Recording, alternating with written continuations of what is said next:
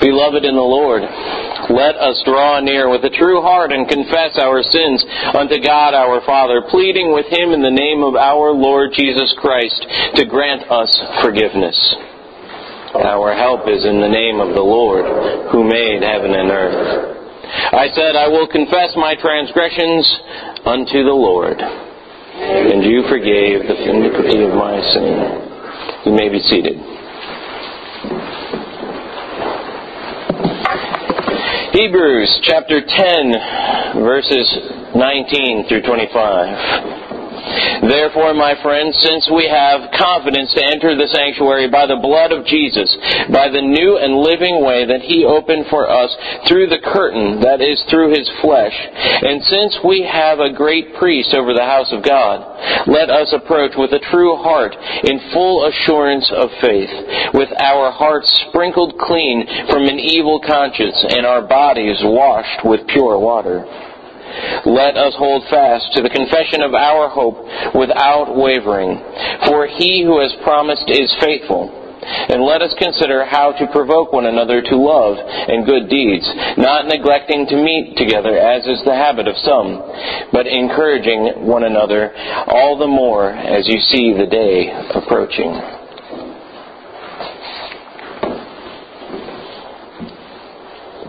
Hebrews 10 Psalm 124, Psalm 32. Hebrews 10, Psalm 124, Psalm 32. That's what we just read back and forth to one another. You see, when we invite one another to confess our sins, when that time of the service comes together, we do it with the Bible. And in fact, throughout this series, you'll see how much of the Lutheran liturgy is just infused with the language of the Bible. And it kind of makes sense that we would use the Bible when we're doing something so audacious as asking one another, as me asking you and you asking me to begin something as scary and as frightening as confessing our sins. You see, you want someone who is true and trustworthy when you're confessing your sins.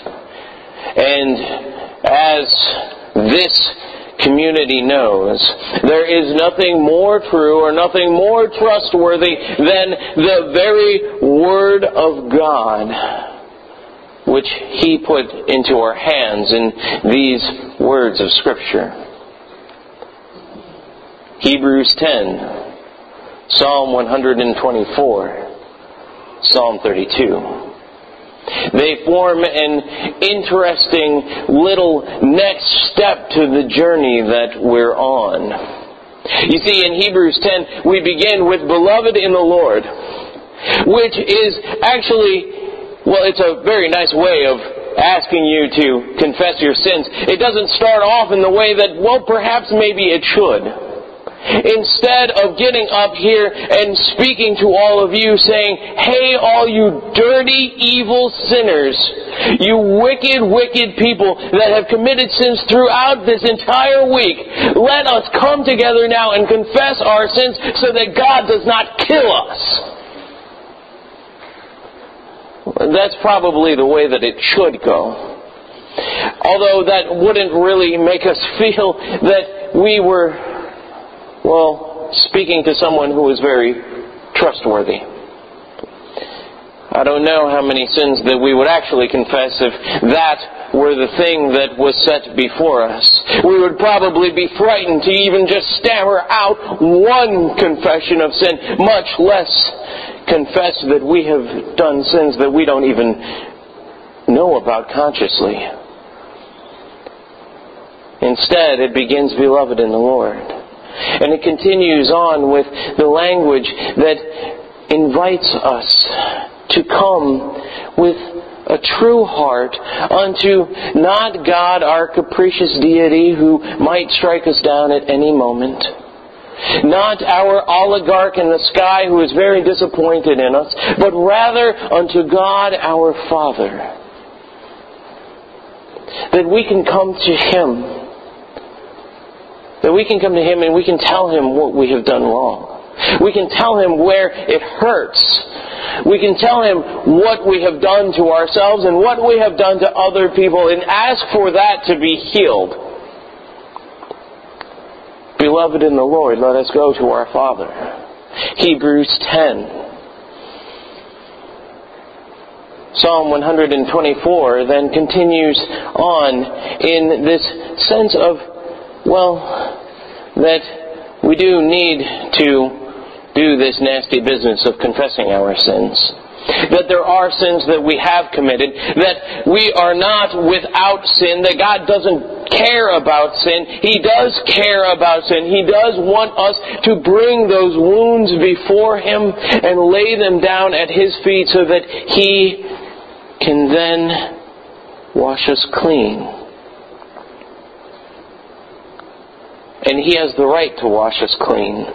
In fact, He's the only one who has the right to wash us clean because He is the one who made us, made this world, made this universe, made everything that is around us, that He is the one who claims sole ownership of our soul. He is our Maker.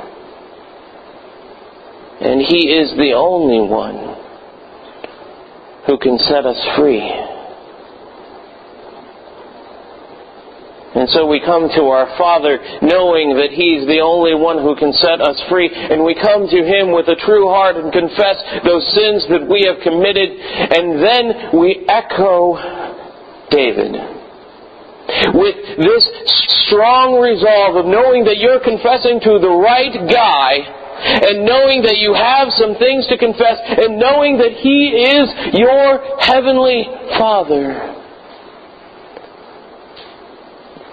We echo David. I said, I will confess my transgressions unto the Lord.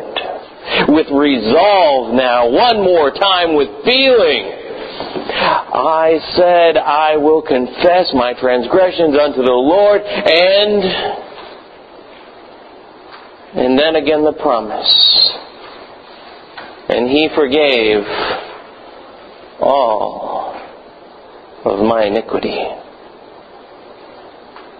We continue with prayer.